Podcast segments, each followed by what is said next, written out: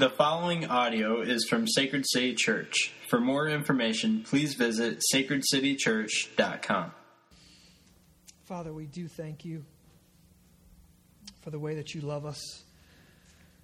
So often we're more turned on and aroused by the things in our life, the circumstances of our life,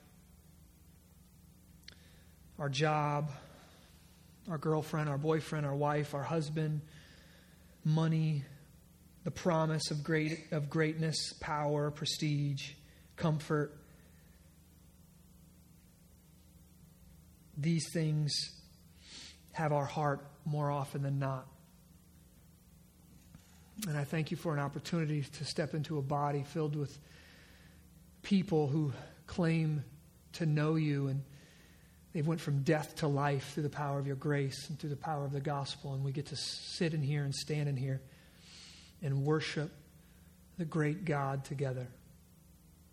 We don't come to be entertained. We don't come to get a fix.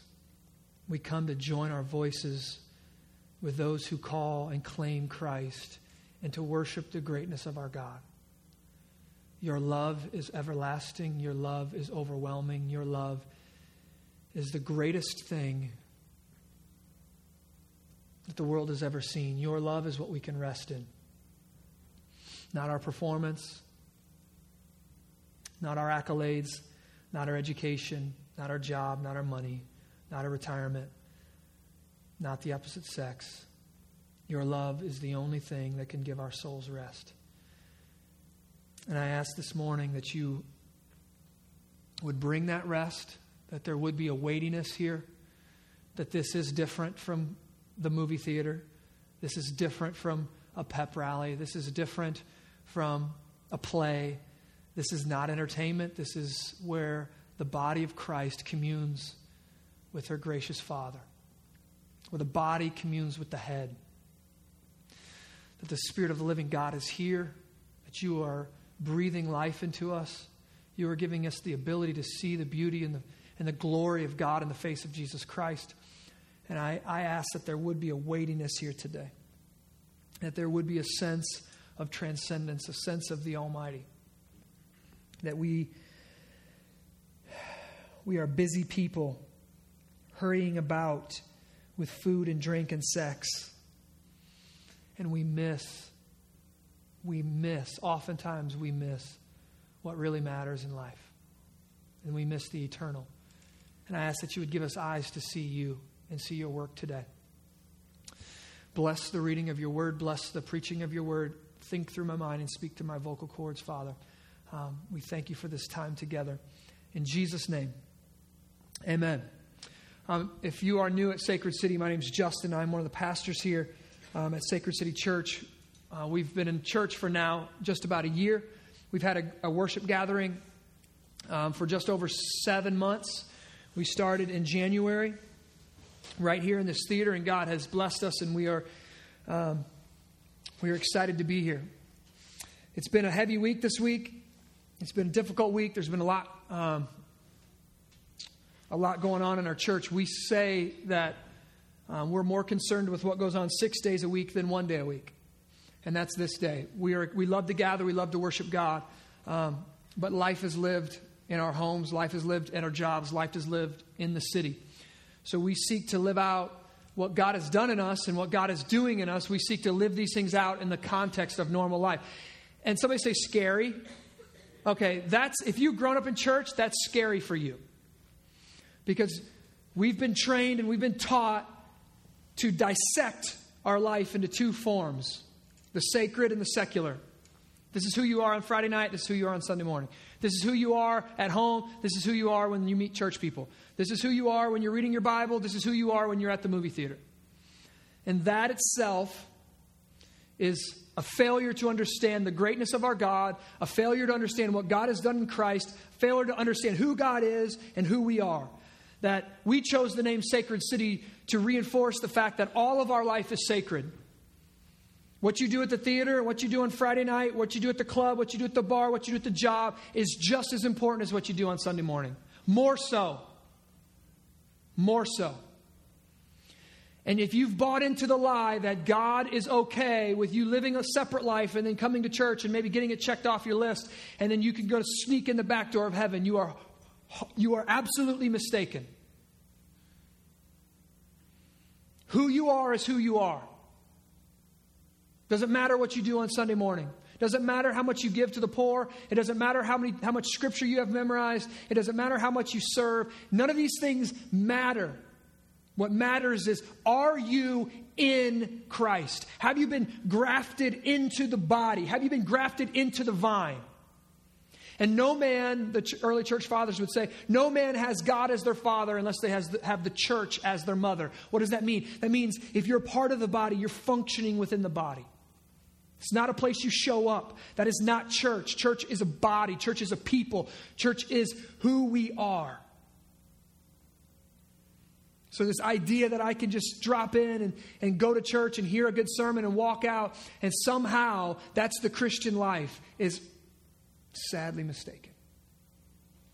C.S. Lewis says, and I kind of quoted him in my prayer, it just kind of came to me as I was praying there. He says, We're foolish creatures fooling about with, with food and drink and sex. We're like a child playing in a mud puddle in the slums when its parents want to take him to a holiday at the beach. We're saying, I love this mud puddle. I love it. I don't want to go anywhere, Dad. I don't want to go anywhere. And God's like, uh, you, you haven't seen the ocean yet. And that's what our life is like when, we, when we're doing these Christian like things without the power of the gospel, without understanding the purpose of God, without having our whole life renewed. There's so much more beauty and grace available. So we've been going over this. This is the last week in our DNA series. Typically, we just preach uh, verse by verse through books of the Bible. Um, we finished up Ephesians. We're going to Genesis next. We're going to go verse by verse through the whole book of Genesis. Um, it's going to be really educational. We're going to learn about, a lot about our faith, the foundation of our faith. We're going to talk about a lot of great things. It's narrative. It's going to be it's great. I'm really looking forward to it. But in this series, we're talking about what has God done through the gospel?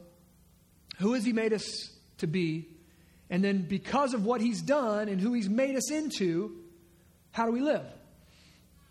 And we chose this setup for several ways. Number one, the epidemic of our age, the epidemic maybe of any age, is that people would come into the body of Christ. They'd come in and gather with us. And what you would hear from me, or what you would hear from the pulpit, maybe it's not what's intended, but what's dissected and what you take home is, oh, okay, I need to go do that. Oh, I need to go act like that. I'm not a good Christian. I need to go act like a good Christian. And many of us, even those who are seasoned, even those who have embraced the gospel for a long time, can be wooed away from the foundation of the gospel and into our own works righteousness, into our own sanctification by our own effort, where we believe God's telling us to suck it up, to try harder, to do better. And that is not the gospel, and that is not freeing. That is legalism, that is a weight that feels like you can't carry it. And it's meant to feel that way. It's a burden.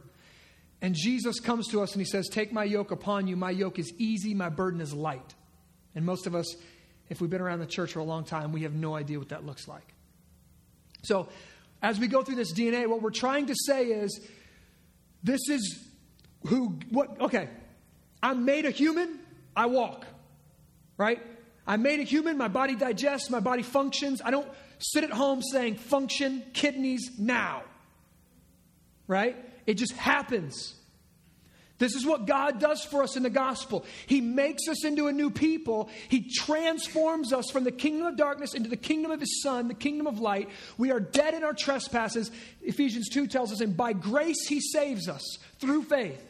He makes us come alive, and then our kidneys start functioning, okay? He makes us come alive, and then our spiritualness starts functioning correctly, and we start, things start happening outward.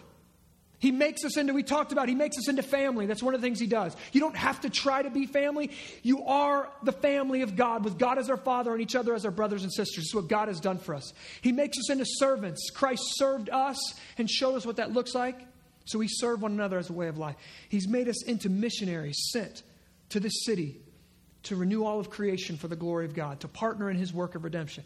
We've been made into that. And lastly, we've been made into learners, disciples, people who long to um, learn and grow and mature and, and bring others along with us. And out of that identity of what God has done for us in the gospel flows natural rhythms. All right? We talked about three of those natural rhythms last week. We talked about celebrate, we talked about eating, we talked about listening. This is how the gospel takes your everyday life, turns it up on its head, and, and sends you back out with a mission to do everyday, normal things with gospel intentionality. So we listen with gospel ears as others tell their story. We listen to God both backward and forward as He leads us by His Spirit and He teaches us in His Word. We celebrate the launching of new missional communities. We celebrate birthdays. We celebrate gathering on Sunday. We celebrate often because Jesus celebrated and brought the better wine to the wedding. We celebrate often because we have a, we have a reason to celebrate. And then we eat. We eat with non Christians, we eat with Christians, we eat with neighbors, we eat with family, we eat with friends. We set aside time, three to four times a week if we can, to share meals with people outside the faith or outside our community of faith so that we can, sh- we can point them and we can take one step with them towards Christ, towards a life of dependence on God. All these rhythms are normal, they're timeless. Uh, we're not a, a new church that says, hey, here's some new things that God likes. They're normal, they're timeless. We've been doing these things for generations and generations. They're universal, they work in every context and culture. These rhythms should just naturally resonate with us as humans. They're normal. And can I tell you this? This is why I think we kind of sometimes can have like an aversion to them. Justin, give me something like supernatural to do. Give me something like bigger than you want me to eat with my neighbor. I, I need something like that's got some magic in it. And we miss that God doesn't want to give you some supernatural hocus pocus Harry Potter life. He wants to be. Why did he come down and get dirty and he put on flesh and he walks among, he walked among us? He was incarnated in human flesh because Jesus wants your normal. Jesus wants your struggle. Jesus wants your pain. Jesus wants the kid woke up at 3 a.m. Jesus wants that weakness. Jesus wants the real you not the polished version of you. So many of you, you, you don't go to Christ in prayer and in communion and you don't read your Bible because you think when you get there, He's going to say, Why didn't you clean up first? Really? You could have put makeup on, right? Where's the church clothes? Why didn't you get yourself cleaned up? Why you come to me all like that? You got bad breath, sister. We think that God wants us to clean ourselves up and then come to Him. I've met so many people that say, Justin, I, I wanted to come to the church. I want to come to church, but I'm just trying to get some things worked out first. Backwards. Hey, doc, I really I feel sick. I really want to come to you, but I'm really trying to f- get healed first. It's backwards. We come to Him broken. The only the broken, only the sick can come to Him. Only the humble, only those destitute, only the poor in spirit. Those are the only ones He helps. Those are the only ones he has grace for. The ones who, hey, Jesus, you need some help? You need some help with something? I'm a pretty talented dude. I got money, you know, I'm a real successful businessman. I can help you out, build some churches or something. Jesus doesn't need those guys. Now, as a humble businessman, he comes to him and lays his stuff. Yeah, of course. Human hands cannot serve our Father. God has everything he needs. So I think these, because these things are so fleshy, I don't mean that in the sinful term, like sinful nature, because they're so natural, they're so normal, we, we want something bigger. We want something more grand. We want something, I want to do a Billy Graham crusade. I feel God, called by God to do that. How about you invite your neighbor over for dinner? Let's start there. How about you peek your head over your cubicle at work and you smile at someone? Let's start there. The normal, the natural. This is where God wants to work in your life. The dirty. This is, this is where it's so messy and beautiful at the same time. So today we're going to talk about the last two of these rhythms that we have at Sacred City. And they're called recreate and bless. Recreate and bless. So we had celebrate, we had eat, we had listen. And the last two we have is our recreate and bless. And I'm going to start with the, one of the simplest of our rhythms, and it's just bless. And I think most of us will probably get this, um, so I won't spend much time here. But in Genesis 12, And we're going to study this in depth when we go through Genesis. In Genesis 12, God, out of all the people of all the world, God looks out and chooses a man named Abraham, a pagan, idol worshiping man named Abraham. And God says, I, want, I choose you to bring salvation through your seed and through your family line. I'm going to choose you to bless the whole world. I'm going to bless you to be a blessing. And out of Abraham, if you know your history, out of Abraham comes the nation of Israel. Out of the nation of Israel comes Jesus. Out of Jesus comes the church. And the reason that Christianity is where it is today is because of this one man, one man named Abraham. God chose him out of the people. And he said, I'm going to bless you to be a blessing to the nations. This is where the seed of Christianity was born. This is where you know, our family line can be traced back there in faith, through faith.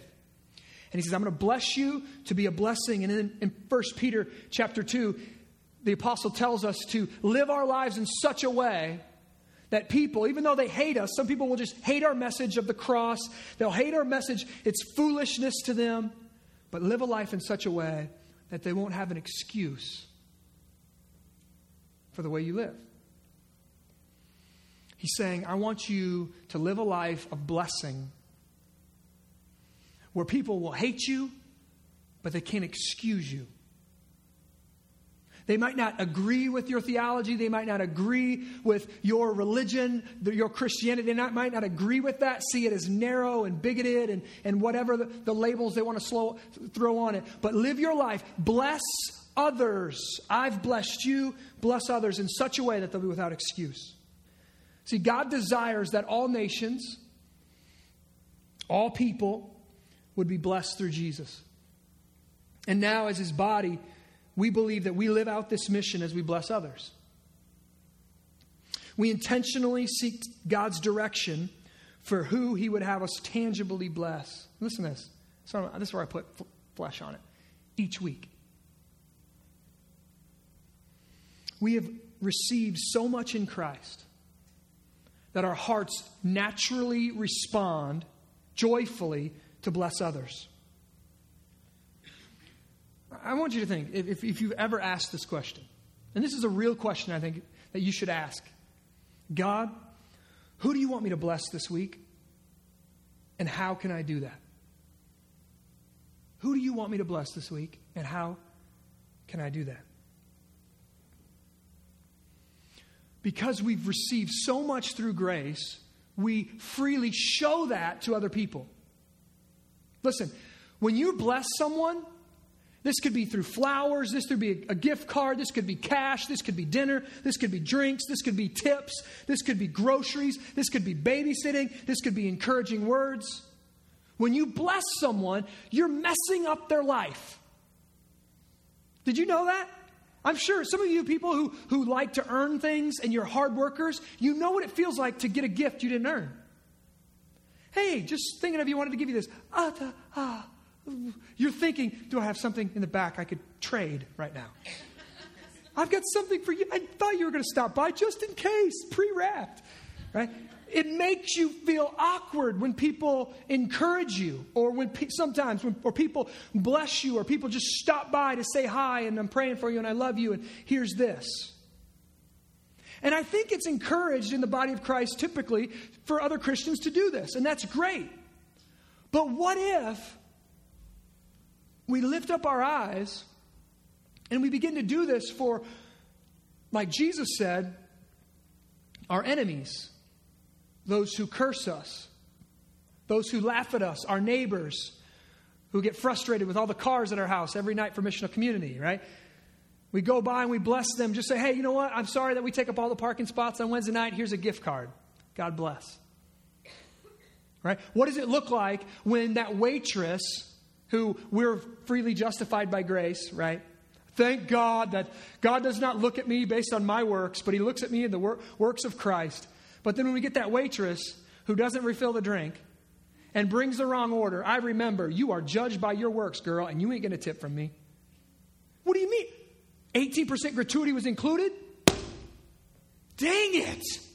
I really wanted to get this girl. When was the last time you gave a $20 tip? $50 tip? What would it look like if we literally believed that we were justified by grace and every breath that we take is undeserved?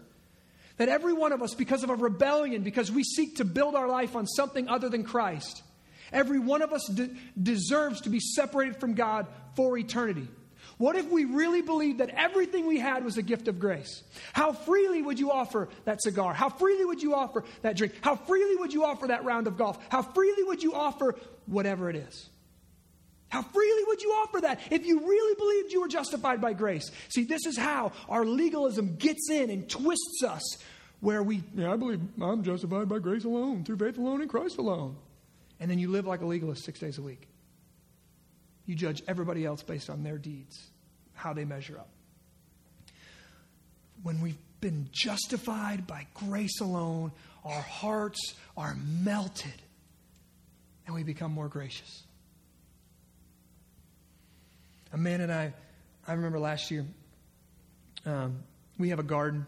And of course, the way that I do things, we didn't plant like this little cute little garden. You know, I took up half my yard. Uh, I figured, hey, I don't have to mow anymore. This will be great. We, we planted a big garden, we got all this stuff, and then by the end of the season, if you've ever had a garden, this is our first attempt, you realize how you don't even want to see another vegetable. At the end of this thing, like, I've been put tomatoes on my everything, right? Like, you got tomatoes in your dessert, okay? It's just like, forget this thing, I'm tired of them. So they were literally coming in the house and just sitting on the counter and just rotting because we just couldn't handle it anymore, and the thing was just producing so much.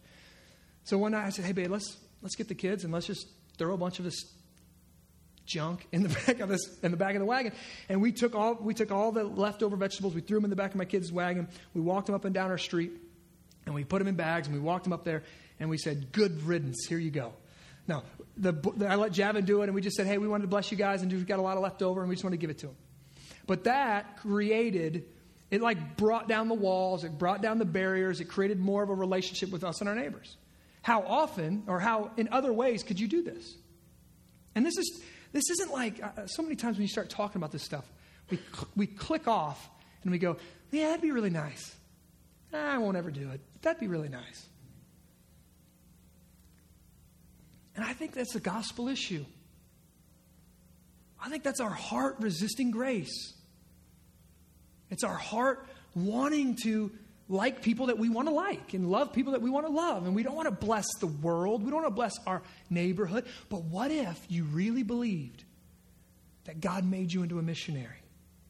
And He's the sovereign creator of all the world, and He orchestrated your steps so much so that the house that you live in, He put you there. The job you're in now, He planted you there.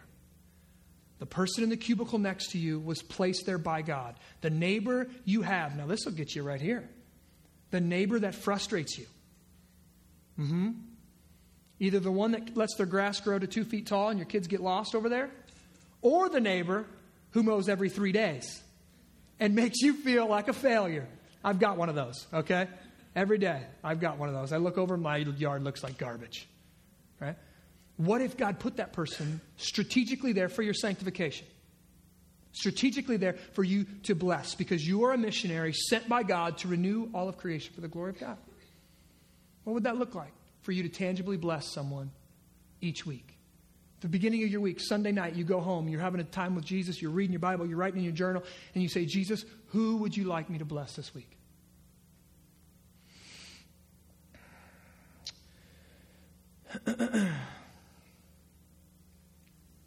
It's one of our rhythms. I'm not going to spend much more time on it. I think we get it. We bless others, both in the body and outside the body of Christ. We've been blessed, so we bless. The second one I want to spend a lot more time on because I think that the first one we get it. Yeah, we should bless. I get it. Holy God has done this in my heart, so I should respond. I, I get that. But this one might be a little unique. And the way we, we, we call it recreate. All right? Now, the word recreate, you're going to go in different places, but basically, recreate is this recreate is a combination of rest and create. Rest and create. That's what we mean by recreate.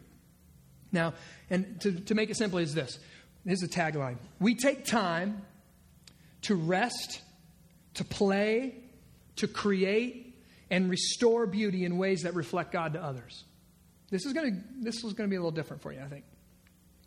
Um, in Genesis, Moses tells us that in the beginning God created. He spent six glorious days creating everything that exists. He has a designer's eye. He's an aesthetic. He appreciates beauty and he doesn't create things solely out of a sense of duty. Thank God that he didn't have Ansel Adams' eye and create in black and white. God, for no apparent reason, created in color. God goes overboard with colors and design. The sun sets the same every night, but the colors of the sky are uniquely beautiful each night. I have fun watching Chris, our drummer. Um, Chris never gets tired of taking a picture of a sunset. Okay? Every night, his Instagram is the sunset. All right? And every night, I'm like, Chris, you, oh, that's cool.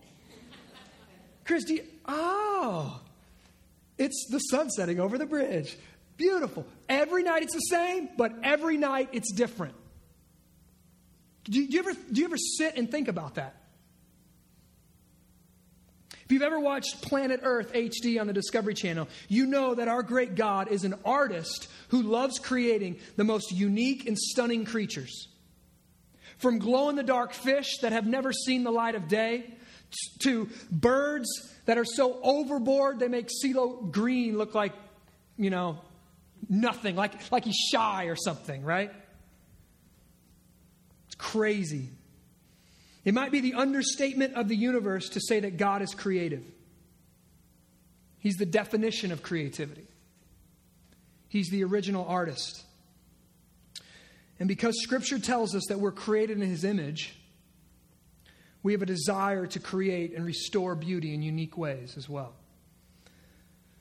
Those who sing, those who dance, those who write, those who act, design, paint, or sculpt, or create in any other way are participating in God honoring work just as much as the work of the physician, the teacher, or, the other, or another professional. They've been given a gift and they're called by God to use their creativity to the glory of God. They've been called by God, and that doesn't mean, I don't want to just put a stamp on this, that doesn't mean that all their creativity needs to have a Jesus sticker on it. Doesn't mean that a guitar, somehow, a guitar solo is more, see, this is where we really get into trouble secular, sacred and secular music. Okay? So one guy, he's ripping on a guitar, and somehow that is a Christian guitar solo. And another guy, it's to the devil. Right? That's a guitar solo to the devil. Right? An artist doesn't have to paint pictures of the Last Supper for it to be Christian art. See, they, of, I read an article this week that said art is the expression of the inward life of the artist. So the Christian, out of his gospel eye, he sees beauty, he sees his, the hand of his maker, he sees lines that are perfectly symmetrical, and, the, and he finds beauty in that, and he expresses that through art. And that's the beauty of God working inside of him, and he expresses it in art. It can come through poetry, it can come through lyrics, it can come through music, it can come through paint, it can come through woodworking, it can come through a million different ways. The scriptures instruct us to build, to decorate, to sing, to play instruments, to dance, and to do these things with, with excellence. Being an artist is a high calling and a privilege. And at Sacred City, we desire for creativity in the arts to be promoted and highly valued. Now, that doesn't necessarily mean um, we're going to have dramas. I want you to hear that. Um, many times we think, oh, we want to be creative. We want to do this. That means we're going to rock it out on stage. We're going to have, you know, Jesus swinging in from the chandelier and, you know, something crazy up for Easter. And that doesn't mean we're going to have the, you know, the huge Christmas tree up here or something. That doesn't mean that. We promote and we value artists. Hopefully, there will, we will see some expressions of that in our body through the unique instrumentation of the band or um, through the stuff that's going on on the screens or maybe through a set design someday. Maybe through, that maybe happen. But we want to be, we want to promote the arts, not in, just in the church, but in the city. You know, we've got, you know, AJ, who's not here today, he's on vacation, but he's, he's a photographer, and he had a display set up down at Bucktown, and we got to go down there and just hang out and enjoy it with all the other artists. And, and it means we value the arts.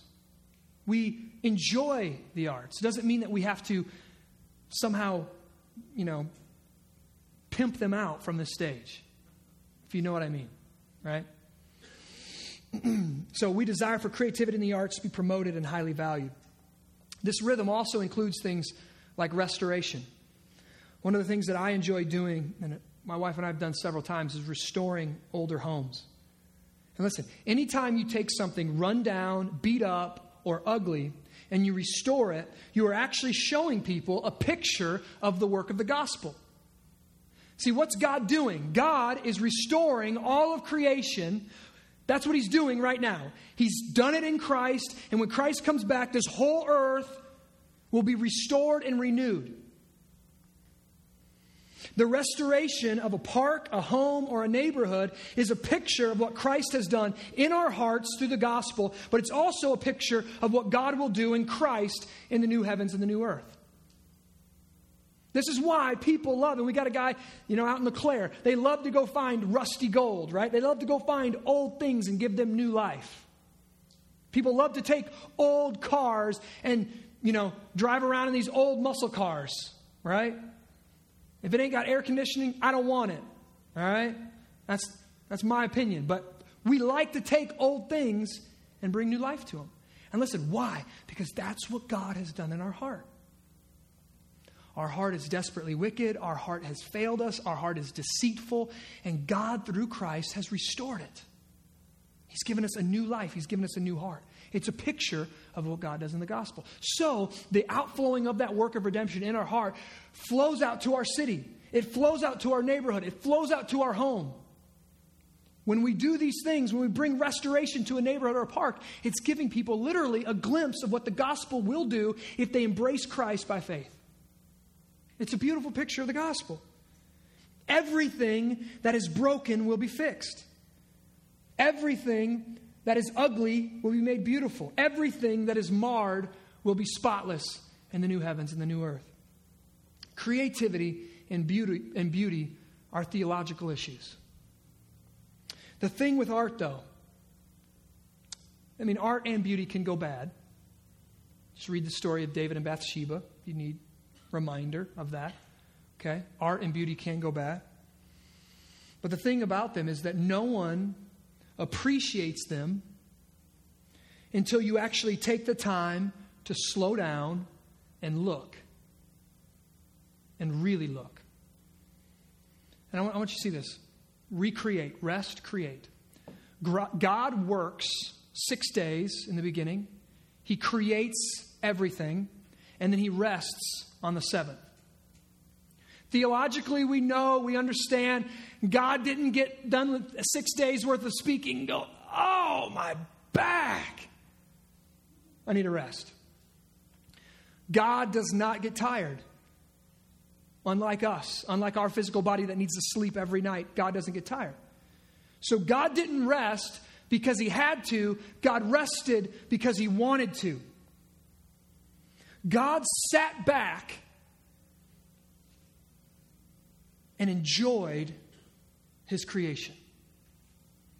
God sat back and appreciated the handiwork of his creation. See, art and beauty go unnoticed or unappreciated without reflection. So God gives us a rhythm of rest. We can create and we can restore six days per week, but on the seventh, we're called to rest and enjoy God. When I used to build homes, uh, one of our favorite things to do would wrap the job up, back away, and just, oh, it's done. The work is finished. Enjoying the beauty of what we created, enjoying the gift. Now, I want you to go, if you have your Bible, I want you to go to Deuter- Deuteronomy chapter 5. This is the Ten Commandments. If, you if you're familiar with the Ten Commandments, um, I want you to see how crucial rest really is. Not only does God show us through creation that He works six days and He rests one day, but when God brings the Israelites out of Egyptian bondage and He's giving them the Ten Commandments, He says to them right here, verse 12, when you're there, say there. Okay, let's read chapter 5, verse 12. Observe the Sabbath day to keep it holy, as the Lord your God commanded you. Six days you shall labor and do all your work, but the seventh day is a Sabbath to the Lord your God. On it you shall not do any work, you or your son or your daughter or your servant or your ox or your donkey or any of your livestock or the sojourner who is within your gates, that your male servant and your female servant may rest as well as you. You shall remember that you were a, look at that. You shall remember that you were a slave in the land of Egypt and the Lord your God brought you out from there with a mighty hand and an outstretched arm. Therefore, the Lord your God commanded you to keep the Sabbath day. Okay? Now, I could go into this a lot deeper. Jesus kind of flips the Sabbath on its head a little bit in the New Testament when he says the Sabbath, um, man wasn't made for the Sabbath, the Sabbath was made for the man. I want you to hear this right now. Why did God give man a Sabbath? God didn't give men a Sabbath just for practical reasons. Well, you know, they'll get gray hair if they keep working seven days a week, or their wife's really going to get angry with them. He gave them a he gave them this rest, not only because God rested himself and enjoyed creation, so he, give, he gives them that. There's a, there's a rest that allows us to enjoy. But right here in Deuteronomy, he says this I want you to spend the Sabbath day, and I want you to remember what God has done for you. Remember that you were in prison. Remember that you were a slave in Egyptian bondage. Remember that you had no hope and you were there for 400 years, your generations and generations, and that you were destitute. But by grace, by my gracious hand and my strong, powerful right hand, I redeemed you out of the curse. And you need, listen to this, this is crucial. You need reflection, you need rest in order to remember. Busyness saps your memory. I got to do, I got to do, I got to do, I got this coming up, I got that coming up. I got, uh, you forget how faithful He is. You forget how you're saved by grace. You forget where He's brought you from. You forget how faithful He's been to you. Why?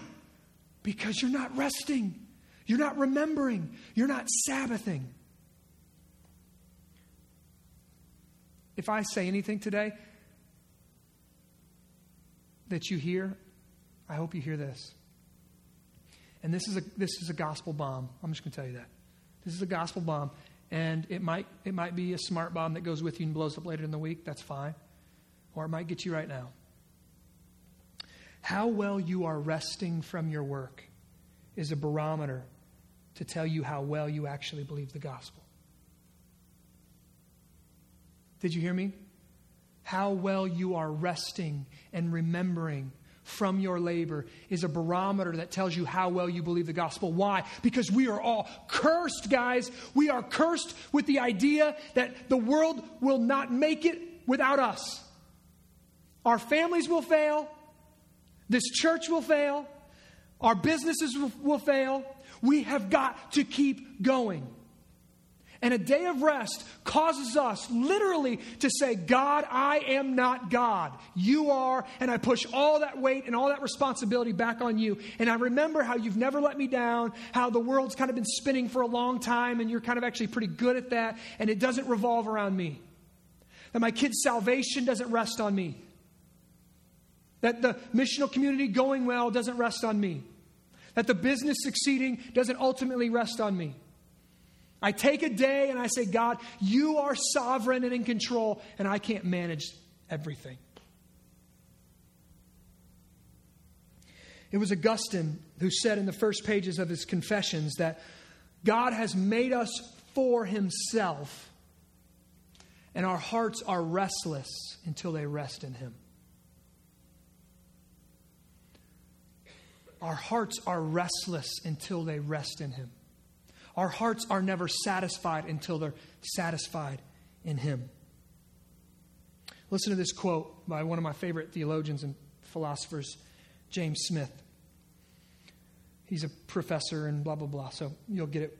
In my darker, more Pascalian moments, I wonder if I immerse myself in 101 Christian projects precisely in order to forget that I don't desire God all that much. Sometimes all of our work and busyness undertaken with the passion of a vocation is just a cover for the fact that we prefer the comfort of ministry pursuits instead of this, the disruptive encounter with the triune God. I would rather be busy than talk to God and let Him mess me up.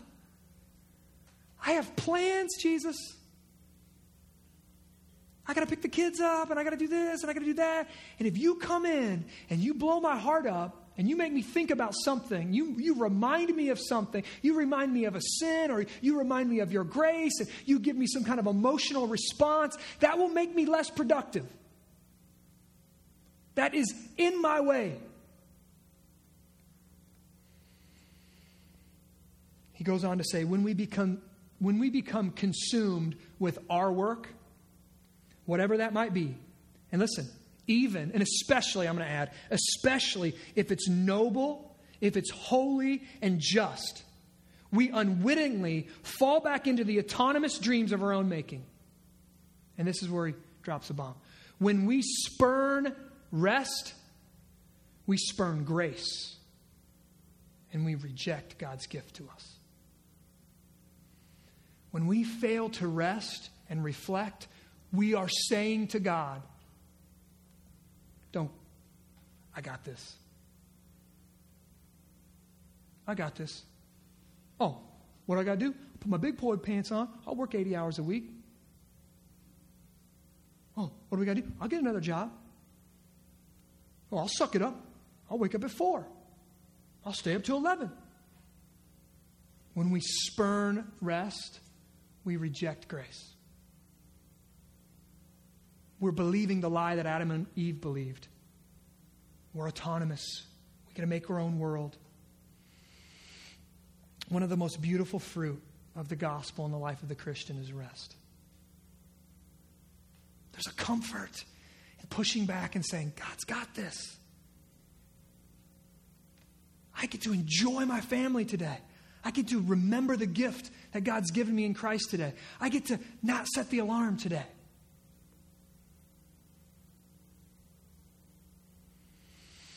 Personally, I try to have Fridays as my Sabbath. I obviously work on Sundays, so my family and I choose to rest and remember on Fridays.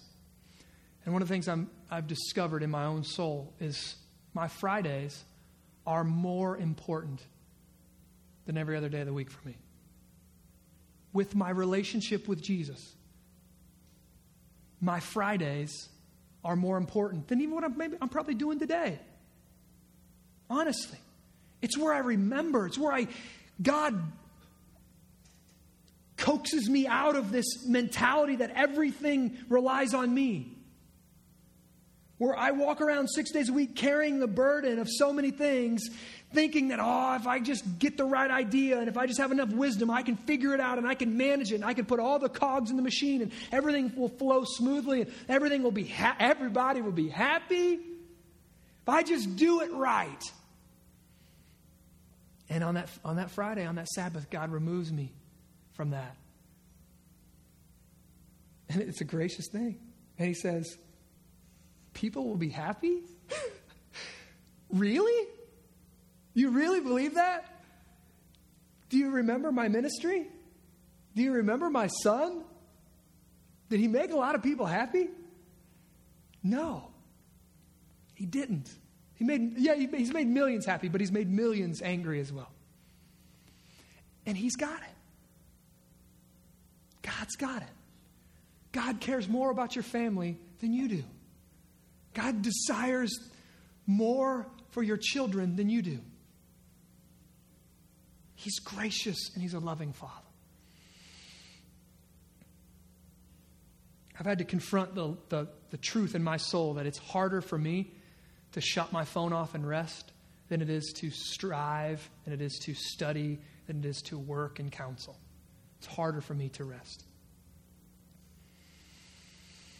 In uh, Hebrews chapter 4, we read earlier um, as our call to worship Psalm 95. And the book of Hebrews is basically an exposition of Psalm 95. He's going verse by verse through Psalm 95 and he's teaching um, on it.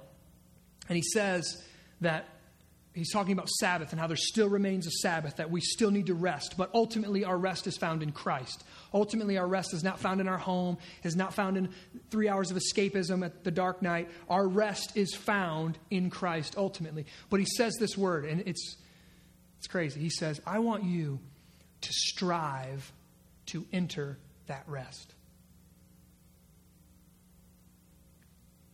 All right, listen. Work hard to rest. And he's, the writer is getting to this point of resting is not easy. If you're a producer, now listen, hey, if you're lazy, this, this is just not for you, okay? I'm going to tell you that right now. This is just not for you. This is not, I've been telling my mom for 18 years, I'm just resting, mama. I'm on a Sabbath, okay? No, it's one. Six days, and then we take one, all right? Six days, take one.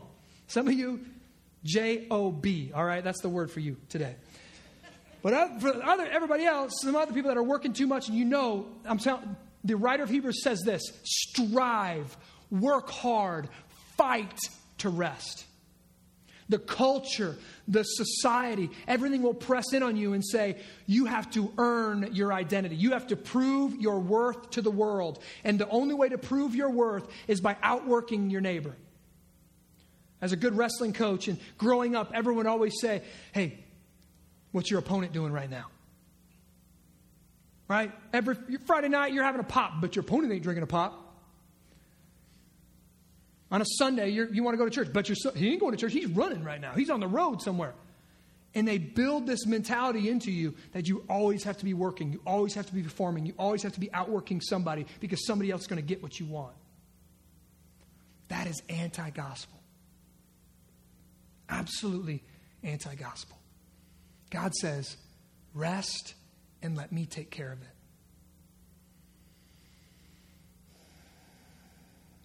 Hebrews says that anyone who enters God's rest rests from his work and his labor just like God rested for his from his.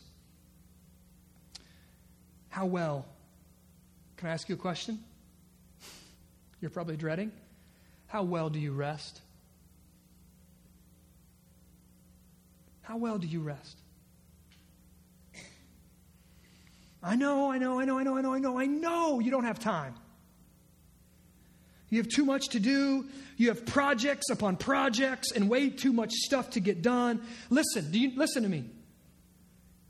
You the how I get it, all right? I have every time I walk by stuff in my house, I've got projects. I see them. God gave us this grass to keep growing every week. You have to do it's never done.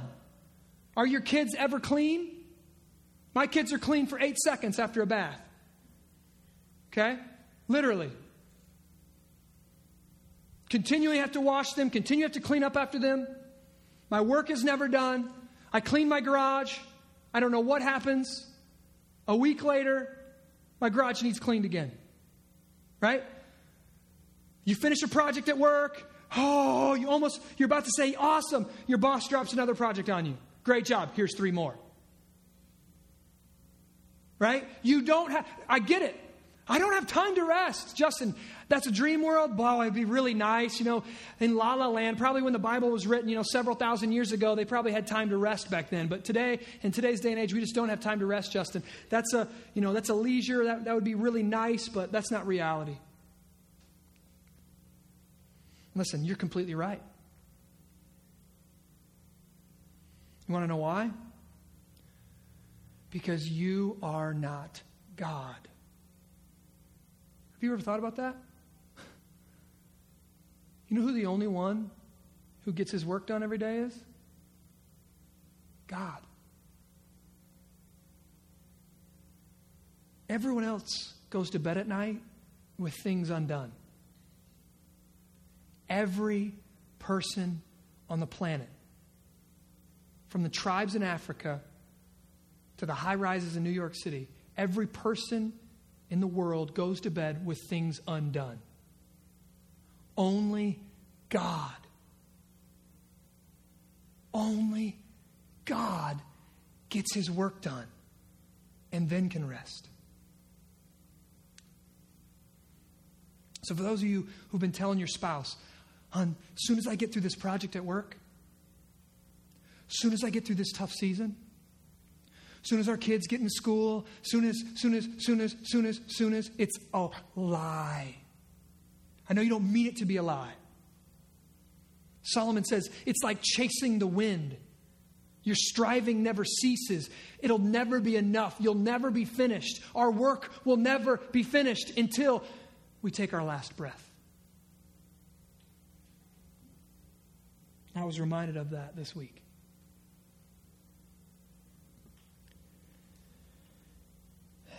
God calls us to rest, not after our work is done, but in the midst of our unfinished work in the midst of rebellious teenagers, in the, in the midst of difficult family situations, in the midst of big projects, in the midst of bills that are overwhelming.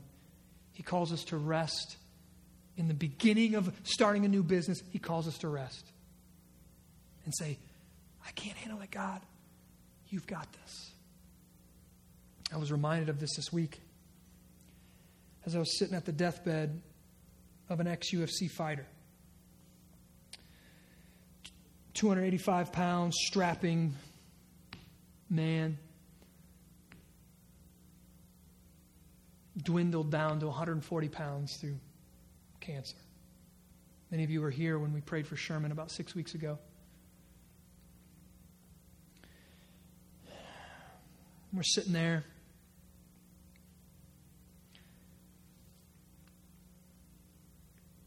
And I know I'm talking to a man who's minutes, days, hours from eternity. And he said, Justin, first off, he said, when you called me up there to pray and, every, and all the men laid their hands on and prayed for me, that was awesome. That was awesome.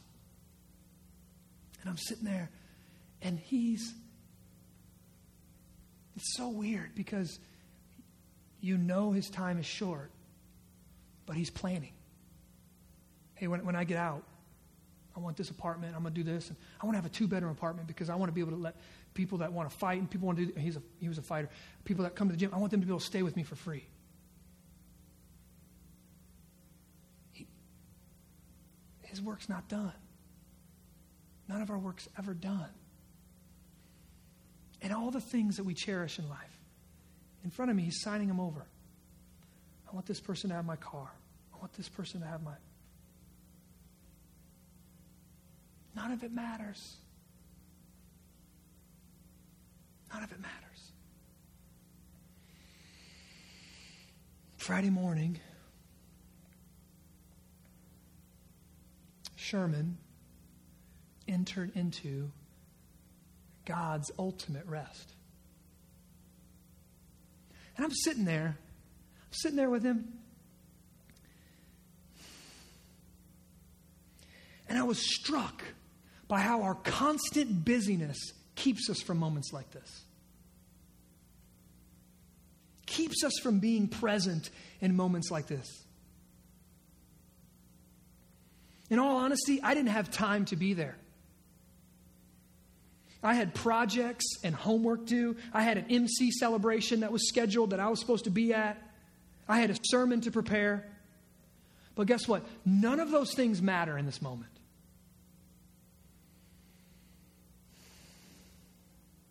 Solomon, the man who got everything, the man who you wish you were. Well, some of us do. He had 300 wives and 700 concubines. He had more sex than you, let's just say it. He had more stuff than you. He was the richest man to ever live.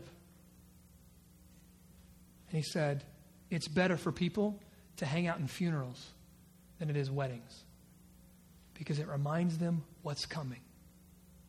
It reminds them what's important. And I think we do a lot of our, we live a lot of our life trying to avoid suffering, trying to avoid weakness, trying to avoid funerals. Sitting in that hospital room with Sherman was a gift. Not only did I get to see a man put all of his weight on Christ and trust God to embrace him into eternity, but I was reminded myself how there will come a day for every single Christian where we will cease from our labor. We work hard six days, and one day we rest. And that points us to our ultimate rest we spend our life striving and raising kids and loving spouse and serving the church and serving the city. But one day is coming where we will cease from that.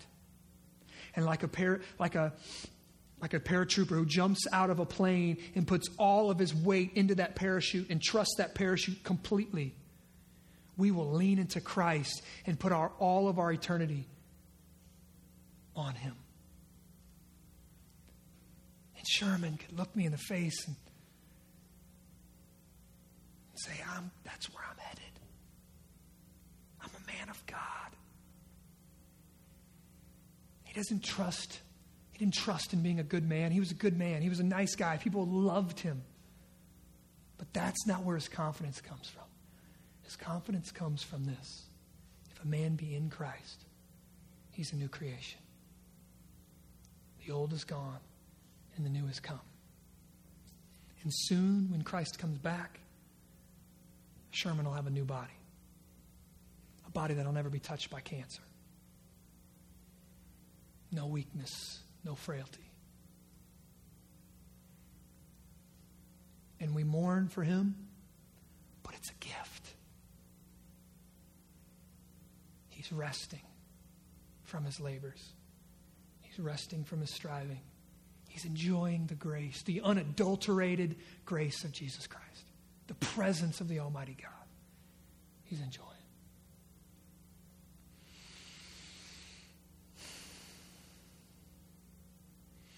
This rest that God calls us to.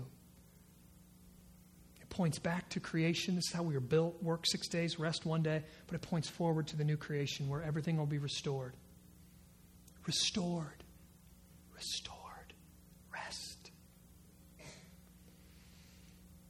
These two rhythms, bless and recreate, can be a powerful witness to a watching world of the beauty of the gospel. In a self obsessed, greedy world, people who freely bless others can be like a sign point, signpost pointing to Jesus, who gave his very life as a blessing for others. If you're blessed people, it, it just feels weird. People will know there's something different if you give past the point of it hurting you. And you give to people who curse you or lie about you or maybe just look at you funny or maybe hide from you, your neighbors. When you bless them, it's an overflow of what Christ has done in you. They can't categorize you. He's just a conservative. He's just a liberal. He's just a church guy. He's just. Conservatives don't bless liberals. Liberals don't bless conservatives. In the gospel, we bless everyone. It's a beautiful picture of the gospel. In a culture that never sleeps, where work comes home with us through our emails and through our text messages Technology promised us ease, it promised us simplicity, it promised us that we could get more done. It's lied to us. The work is never done. In a culture that never sleeps, a people who know how to rest and reflect well on God and what He's done, what He's done for us in Christ, they can show their neighbors they can show their coworkers, they can show their boss, they can show their church friends and family. They can show their children a deeper rest that is only available through the gospel. I don't rest, son, because my work is done. I rest because his work is done.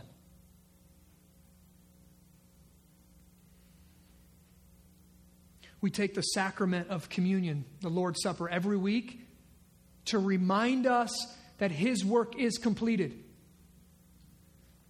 He hung on the cross and he died for us and he said, It is finished. Not, I did my part, you do yours. It is finished. On the cross, Jesus consumed our sin and he consumed our shame. He bore the weight of all of our restlessness. Just stay busy so I don't remember how much I don't desire God. Stay busy so I don't remember that I have a hole in my soul, that I'm avoiding Him. Stay busy so I don't feel broken and I don't feel weak and I don't feel lost. Jesus bore that restlessness on the cross. And He offers us rest. He offers us rest today through grace and by faith. And I plead with you, as your sinful pastor who struggles on a weekly basis to fight for rest, to fight to believe the gospel, that my identity is not found in how much I accomplish and how much I get done and how well I please everyone. I plead with you today turn from that sin and turn to Jesus Christ. He offers you rest.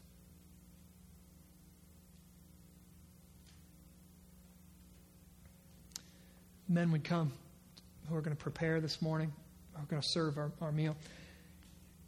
I ask you to do heart work in your seats. I ask you to search your soul. I ask you to turn in faith to Christ. Husbands, if you've been terrible at this, I ask you to confess that to your wife. Wives, if you've been terrible at this, I can ask you to confess that with your husbands. Do the heart work. Father, we don't want to take this body and drink this cup unworthy. And we are all unworthy. But to take this in an unworthy manner would mean we take it lightly. Means we don't search our heart, we don't repent and place our faith again in Christ. We maybe walk with a swagger to the communion cup. And any of us who can see correctly, any of us who've been given the gift to see rightly through your Spirit, we see our sin. We see our tendencies to self justify. We see our workaholism and we call it care for our family. We call it diligence, but it's just avoidance. We don't want to admit that we're restless. Jesus, you are our rest. And we turn from our labors. Our striving ceases. And we accept this gift by grace. Thank you on the night you were betrayed, you took the bread and you broke it and you said, This is my body broken for you. And you took the cup and you said, This is my blood, the blood of the new covenant poured out for you. We are not judged by our works.